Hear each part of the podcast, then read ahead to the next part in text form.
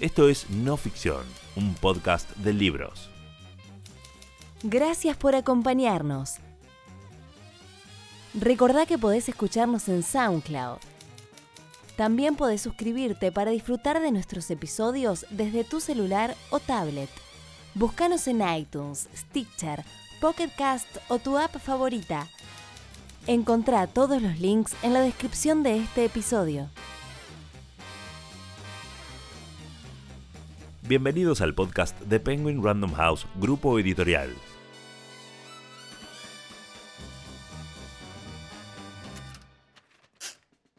Hola, este es nuestro último episodio de la primera temporada de No Ficción. A lo largo de 10 capítulos hemos compartido historias, análisis y anécdotas de nuestros mejores libros. Ahora es momento de tomarnos un breve descanso. En el mes de marzo volveremos con más episodios. Esperamos que hayas disfrutado de nuestra propuesta.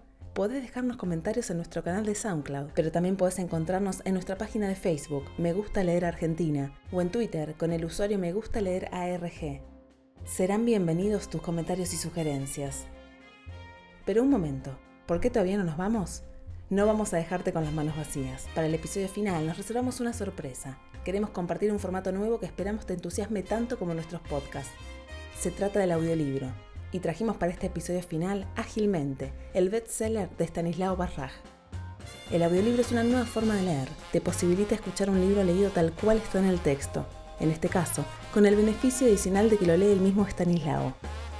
Confiamos en que algunos lectores encontrarán en el audiolibro una forma divertida de acercarse a un libro. Te animamos a que lo pruebes. Nos oímos pronto. Viajemos en el tiempo y observemos tu vida hace 100.000 años. Te despertás en la sabana africana un día muy seco, con el sol en la cara.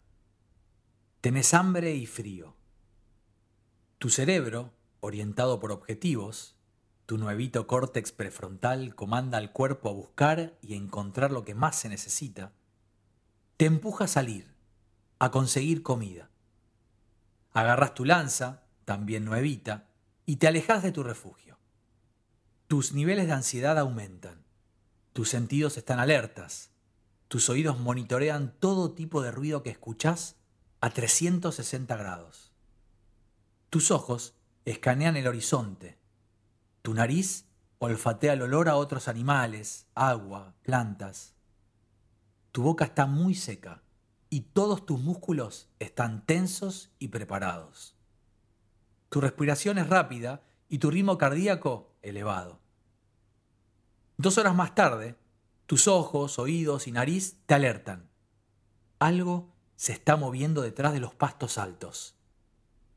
De pronto, una cola aparece y de inmediato la mirada de un leopardo se cruza con tus ojos. En una velocidad alucinante, tu cerebro calcula el próximo paso.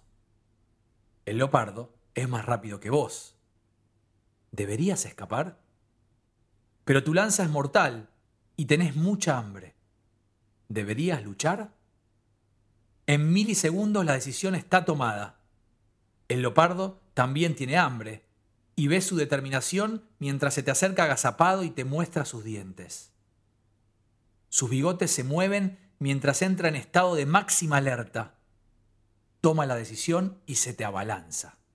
Ustedes son dos predadores mortales con mucho hambre.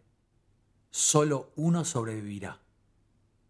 Tu corazón bombea fuerte tu cuerpo transpira y tus músculos tiemblan mientras avanzás en esta vida con escenarios de vida o muerte. La pelea fue corta pero sangrienta. Estás herido pero volverás a tu refugio con tu lanza. El leopardo está colapsando y tu cuerpo segrega endorfinas, la hormona de me siento bien, que te produce una sensación de euforia. Cargas el leopardo en tu espalda y caminas algunos kilómetros hasta tu hogar ahuyentando cuervos y hienas que te quieren robar la comida. Te recibe la gente de tu tribu con alegría, preparan un festín y limpian tus heridas. Aquí, el circuito cerebral de recompensa se enciende y la sensación de orgullo y deber cumplido se establece profundo en tu psiquis. Esto te impulsará a que salgas a cazar algún otro día. Cuando en el cerebro se enciende el sistema de comportamiento recompensa, se libera una fuerte dosis de dopamina que nos motiva a volver a intentarlo y a repetirlo.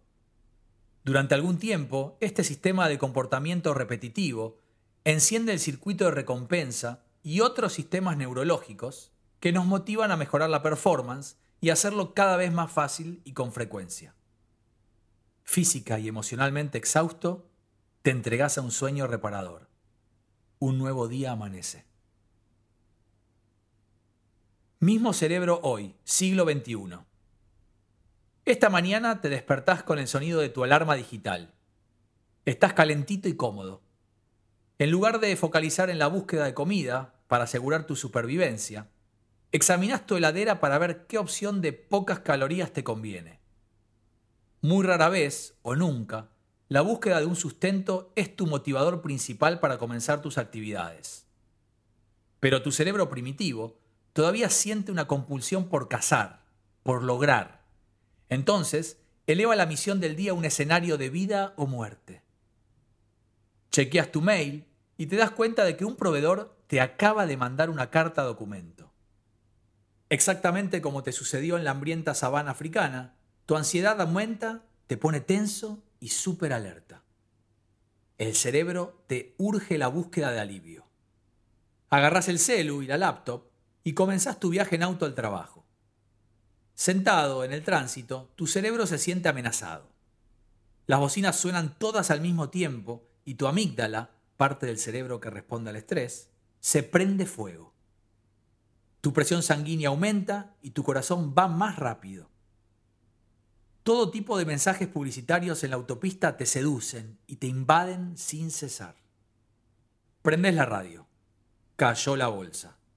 Tu sentido de seguridad se ve amenazado otra vez. Tu irritación crece cuando un auto trata de pasarte por donde no debería. Te enojas y no lo dejas pasar, haciendo una maniobra automovilística digna de un maestro del volante. Llegás al trabajo y estacionás. En el estacionamiento, un grupo de jóvenes transpirados y temblorosos tratan de robarte la computadora, el celular y la plata. Tu instinto de supervivencia entra en juego. Gritás y tratás de moverte entre los jóvenes. Confrontados por vos, ellos ahora están tan enojados como desesperados. No solo quieren tu compu, sino también tu vida.